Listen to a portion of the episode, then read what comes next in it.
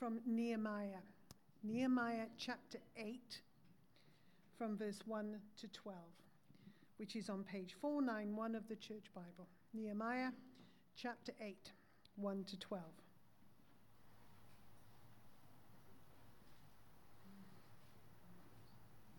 Four, nine, one.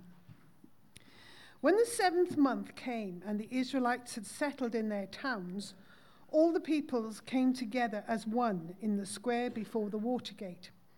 They told Ezra, the teacher of the law, to bring out the book of the law of Moses, which the Lord had commanded for Israel.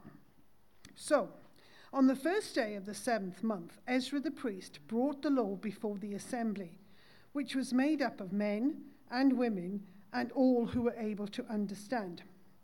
He read it aloud from daybreak till noon as he faced the square before the water gate, in the presence of the men, women, and others who could understand. and all the people listened attentively to the book of the law. Ezra, the, pre- the teacher of the law, stood on a high wooden platform built for the occasion.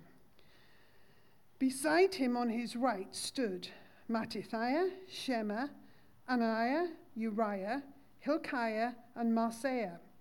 And on his left were Pedaiah, Mishael, Malchijah, Hashum, Hashbadana, Zechariah, and Meshullam.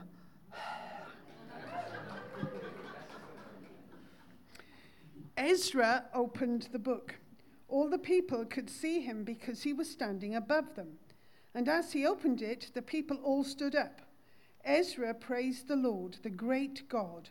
And all the people lifted their hands and responded, Amen, Amen. Then they bowed down and worshipped the Lord with their faces to the ground. The Levites, Jeshua, Bani, Sherebiah, Jamin, Akkub, Shabbethai, Hodiah, Maaseiah, Kelita, Azariah, Jozabad, Hanan, and Pelaiah instructed the people in the law while the people were standing there. They read from the book of the law of God, making it clear and giving the meaning so that the people understood what was being read. Then Nehemiah the governor, Ezra the priest and teacher of the law, and the Levites who were instructing the people said to them all, This day is holy to the Lord your God. Do not mourn or weep. For all the people had been weeping as they listened to the words of the law. Nehemiah said, Go and enjoy choice food and sweet drinks, and send some to those who have nothing prepared. This day is holy to our Lord. Do not grieve, for the joy of the Lord is your strength.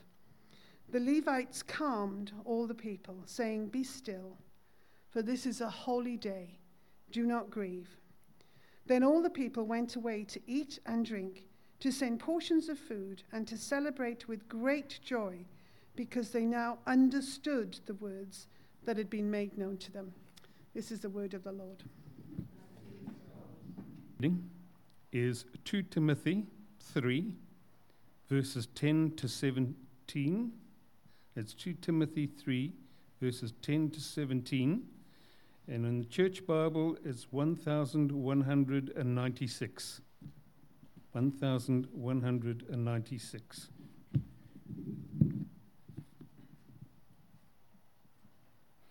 You, however, know all about my teaching, my way of life, my purpose, faith, patience, love, endurance, persecutions, sufferings.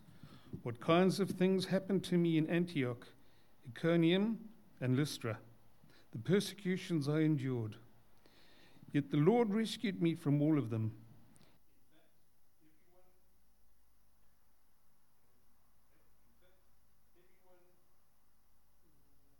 Phone here, so you know, hope nothing flashes up that I need to pay attention to.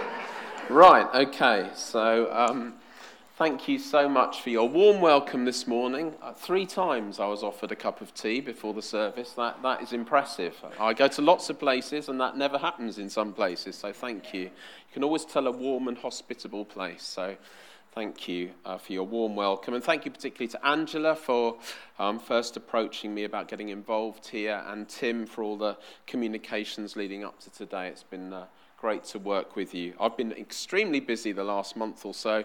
I guess, like a lot of people, uh, everything is opening up. Everything's happening now at 100 miles an hour. Feels like there's two years of pent up demand for everything, and we're all doing far too many things.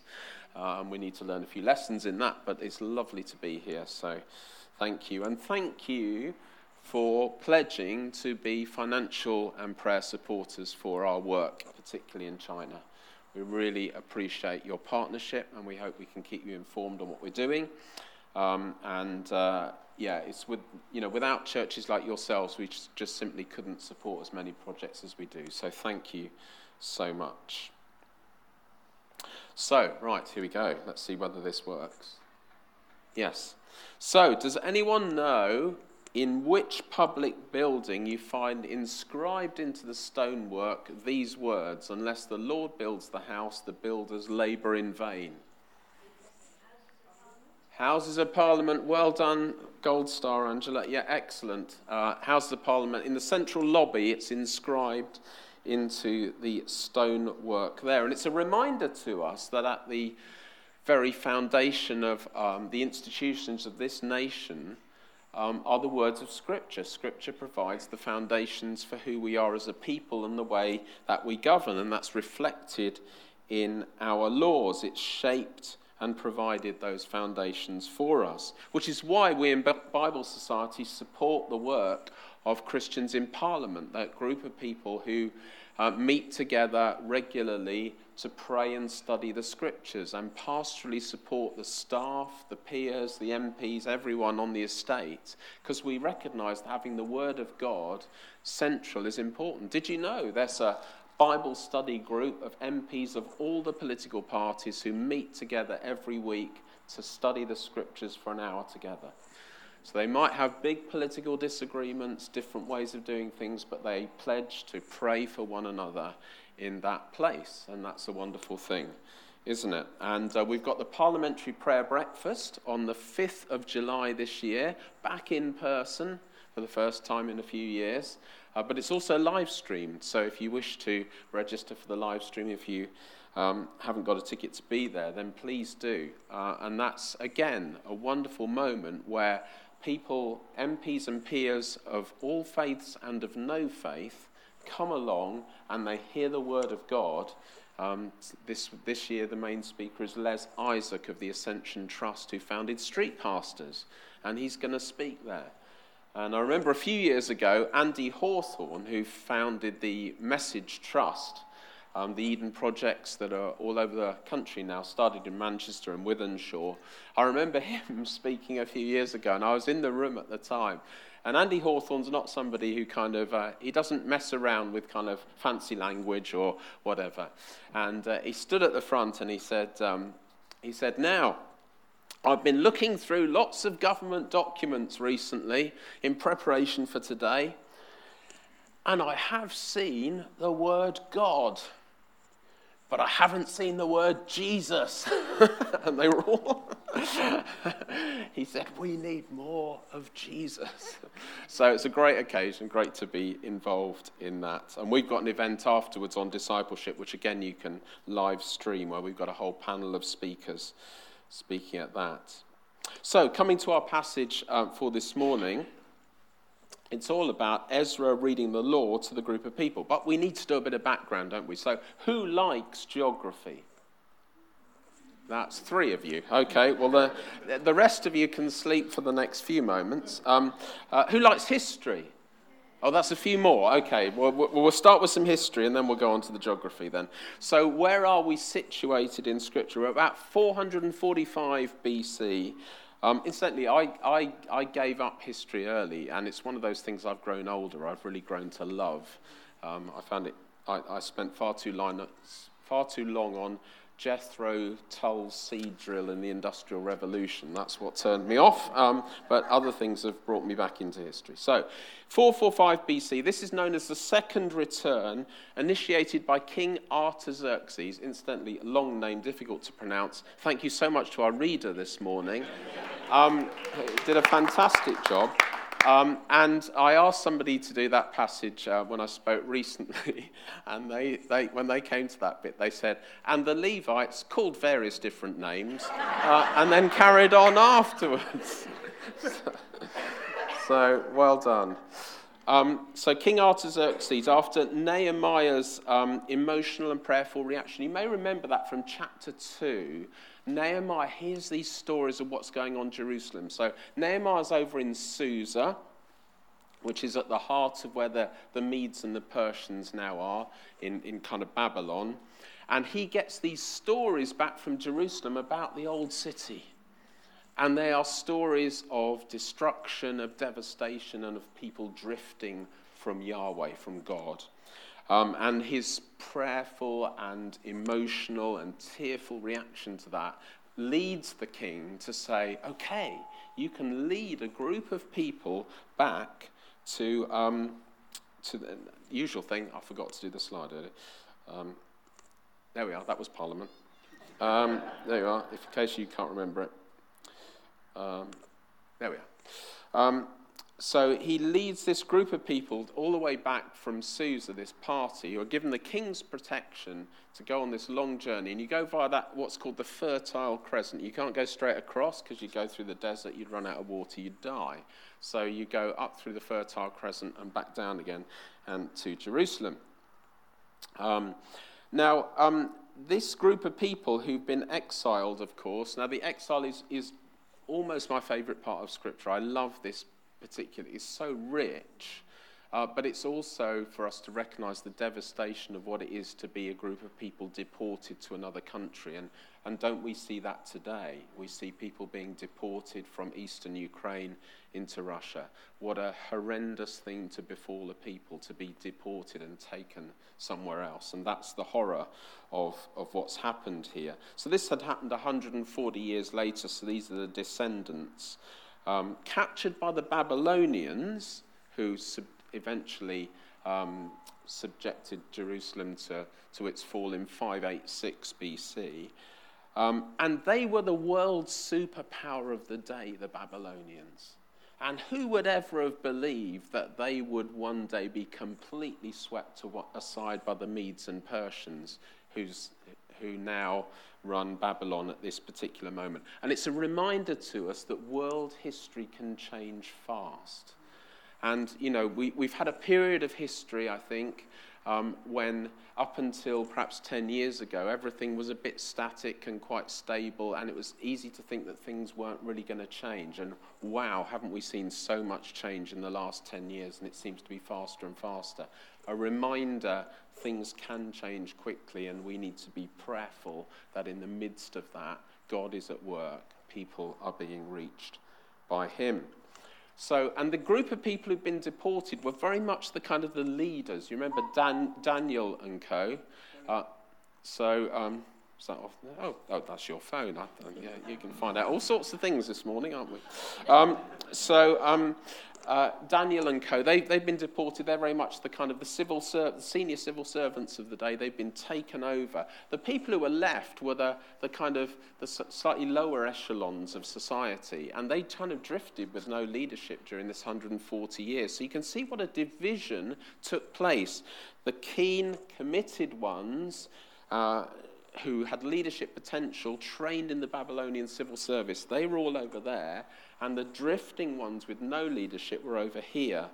Um, and it's amongst these people where Nehemiah is, these descendants of these leaders, they, they've had their faith sharpened, sharpened by this persecution, this separation. What do I stand for? You know, you'll remember the whole question about Daniel and observance and what food he ate and all these kinds of things. What, what actually matters under that pressure?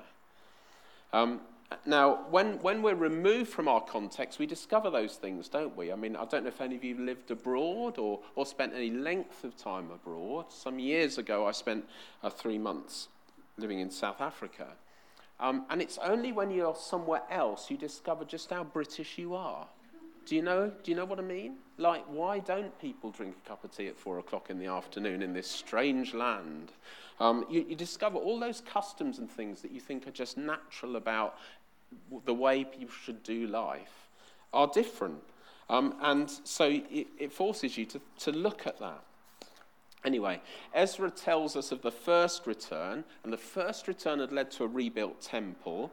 Um, but there have been all sorts of complex matters that needed to be sorted out in the community at that time.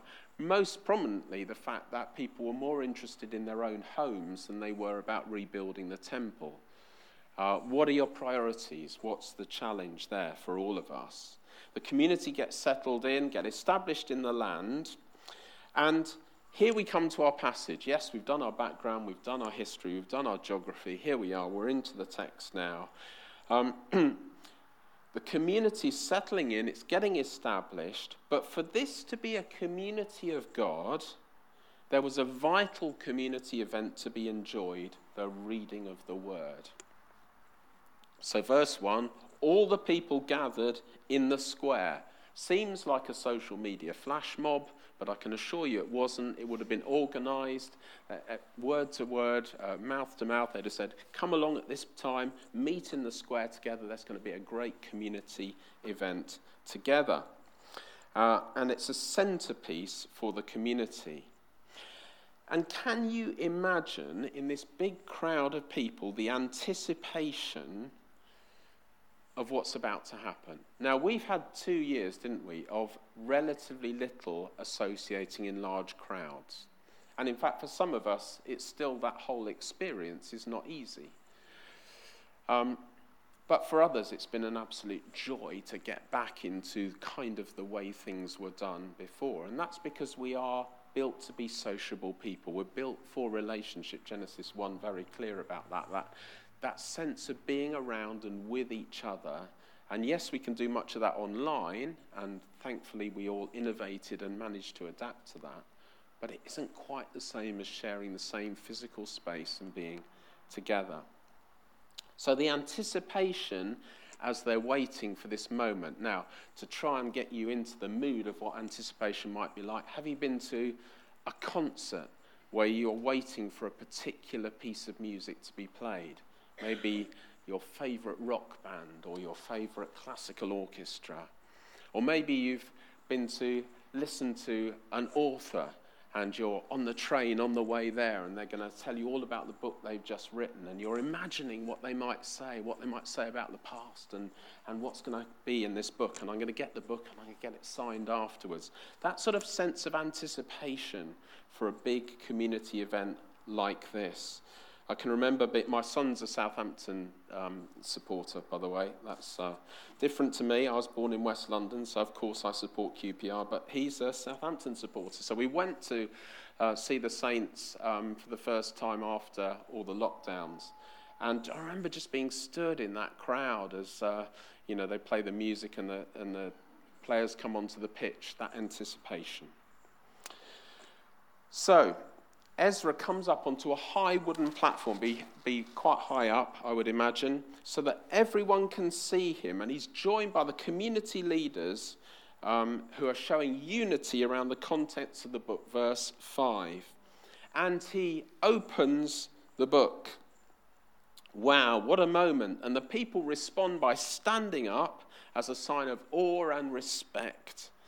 And when opening the book, it leads to the praise of God led by Ezra, followed by the people, and with their hands in the air, they show their devotion to the Lord. Verse 6.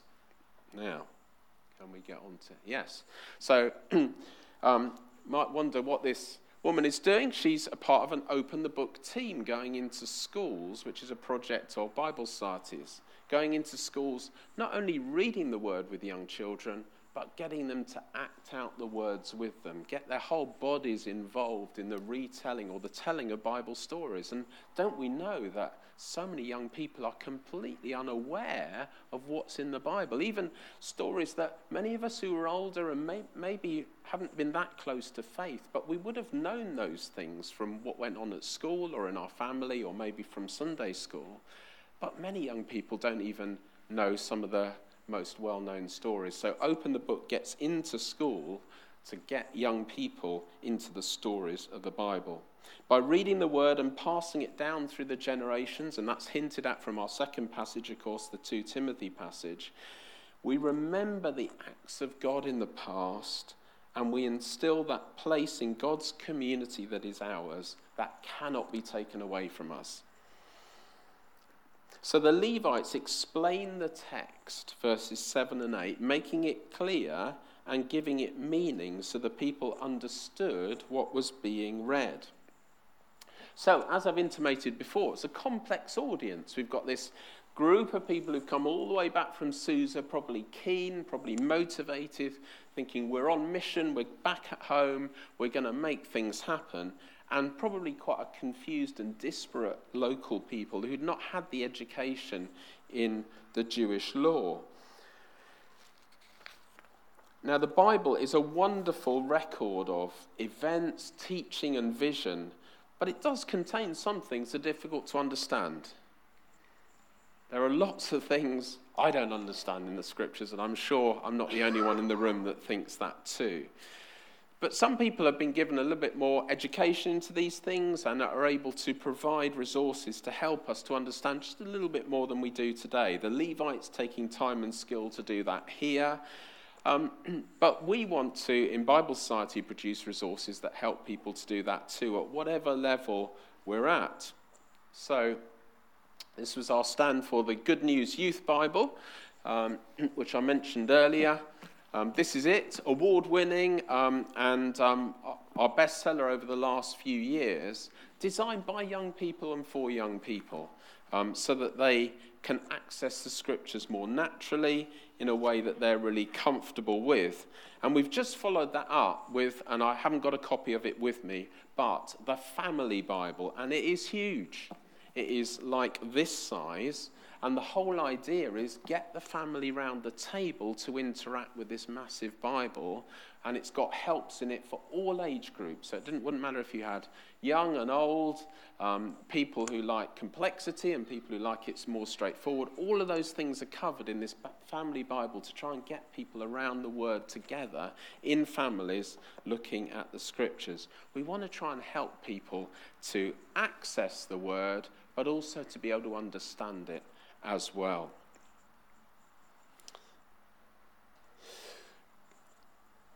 So the response of the people was weeping as they heard the words of the law being read, a deep conviction of their sin as the law is digested. They recognized that they had strayed a long way.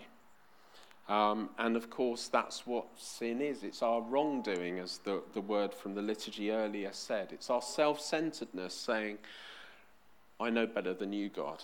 I'm going to do this my way and, and not your way. The law, of course, could not save them, and it cannot save us. Rather, it points the ideal standard, God's standard for the community, but our need for His grace we cannot do it on our own is the most liberating message we can have. And don't you think there's such a crisis of perfectionism in our society? Don't we see young people being crippled by that in our society? Don't we think that all of us seem to think we need to live the perfect life in the perfect way with the perfect outcomes? Isn't it liberating to know that that's not what God demands. He demands that we're just honest in front of Him about the fact that we cannot make the perfect standard and that He's given His Son as sacrifice to enable us to be in right relationship with Him. Nehemiah joins Ezra at this point as governor of the region and encourages the people not to become so obsessed with their wrongdoing but rather to enjoy and celebrate what the Lord has done in bringing his word to his people. Feasting with the very best of food is recommended, and don't leave anyone out. Feasting for the whole community without exception. And that's something that we've also been encouraging in Bible Society. They're called our Psalm 23 banquets, encouraging churches to have big community meals to invite everyone in, themed around the words of Psalm 23, and there are lots of resources around that, free resources to enable you to make the very most of that. Welcoming people to regather again and to say, Church is open. We're a group of people who want to get to know you. Come and find out more. we want to bless you with our presence too. So, just a, a few words um, about Bible Society itself. Um, that's a picture of William Wilberforce, who some of you may have heard of, famous um, leader of the um, anti slavery movement. Um, uh, but he was also one of the founders of the Bible Society, and following on the story of a young Welsh girl, Mary Jones, who had to walk 26 miles to get a copy of the scriptures in her own language, and when she got there, the local minister had sold his last one.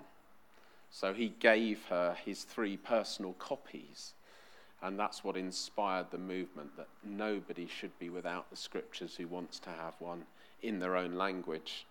Um, that's why we have a particular um, emphasis on the Welsh language in Bible Society, for example.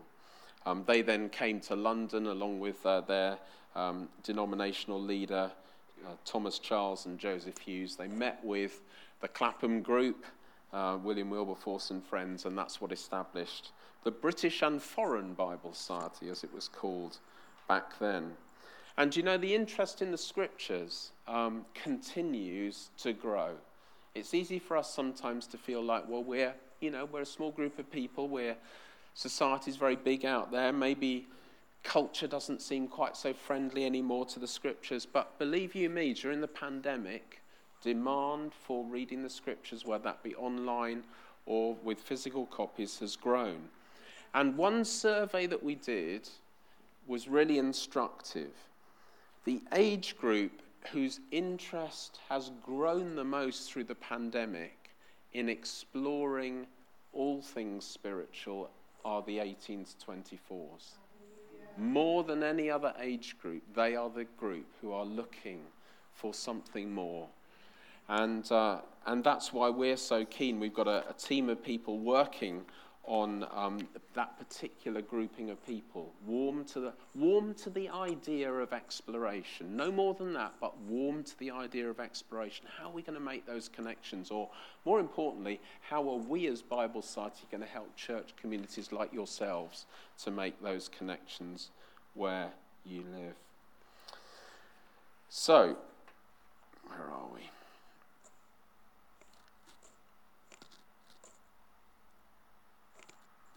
Have we frozen? Well, maybe if I press that, that might be better. So, coming right up to date, um, I just wanted to share with you um, some of the work that's been going on in Ukraine. Um, we have been so inspired by the Ukraine Bible Society and what they're doing, and I'm about to show you a short video clip of their work. They keep us up to date, in regular contact, um, they have seen this as a mission opportunity for them, and they've been in some of the most devastated parts of the country on a daily basis. So let me just show you this video. Hopefully, this will work all right, and then we will come into land.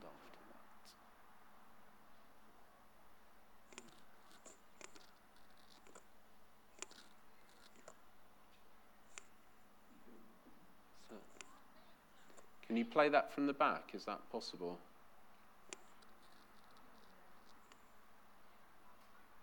Slide 10? No?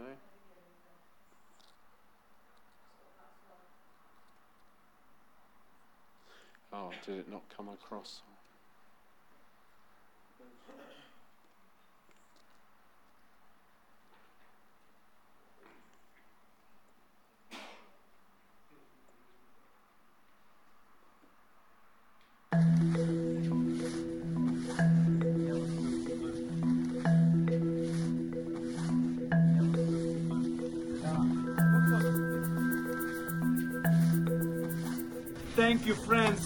The world, thank you for Bibles.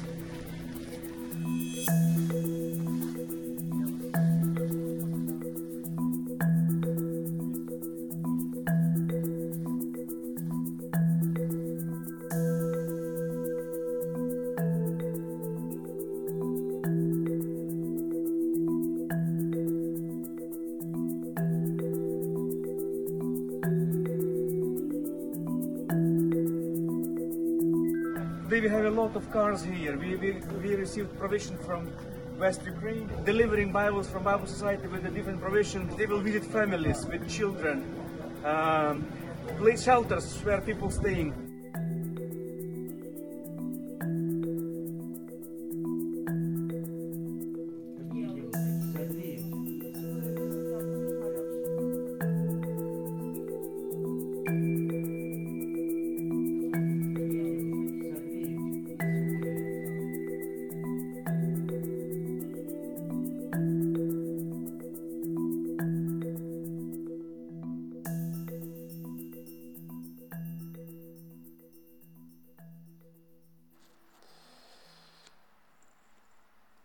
So that was Anatoly. He's um, the Deputy General Secretary. He's based in Kiev. The General Secretary lives in Kharkiv, which, as many of you know, has been very much uh, in the front line. Um, and they've both been coordinating this work uh, in the south and east of Ukraine, as well as over there for those who've been forced west. What encourages us and encourages them is that the Bible continues to transform lives even in the most difficult of circumstances. Because it's the written word that leads to the living word. The living word, who is the Son of God Himself, Jesus, the Word made flesh, as John's Gospel announces Him. And the anticipation of the Word being revealed is both true of the exiles we've read about very briefly here in Nehemiah when they return to Jerusalem, as it is of their descendants waiting for Jesus. And uh, just before the pandemic, I was at an event in the British Library celebrating the work in China. Um, it's a hundred years since the Chinese Union version was translated and first printed. And the deputy director, Daniel, of the China Partnership, told us of the great opportunities and challenges there. The Amity Press, set up by the China Partnership, has printed 200 million copies of the Bible since it was set up. That's the biggest Bible printing press in the world, and there it is in China.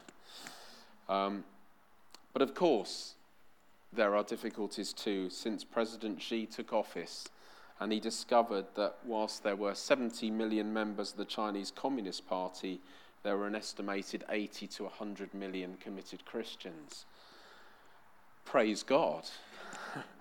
but he's now clamping down on a lot of activities uh, associated with the church, particularly for young people.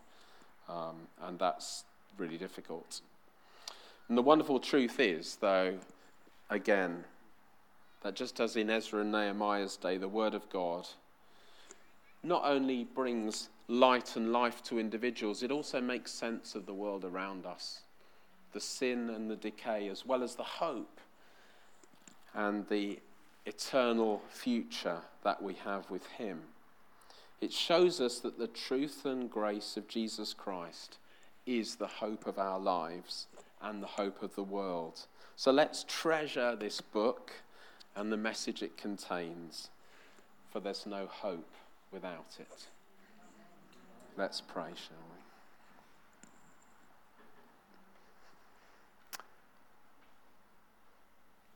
Lord God, as we have looked briefly at this passage and we've recognized this wonderful community moment, so we think of ourselves and our own community here. I think of my brothers and sisters here at Meadgate Church. Lord, I pray that the Word of God would dwell in each of them richly and would not only nourish and satisfy them as individual people, but also as families as church family and as people sharing the message of this book with their friends outside. Help each one of us, Lord, to embody that hope, to be sharing in your vision that people come to know Jesus, and uh, to be those who keep on our guard, keep in the word, and keep you front and center of our lives. For the glory of Jesus, we ask these things. Amen.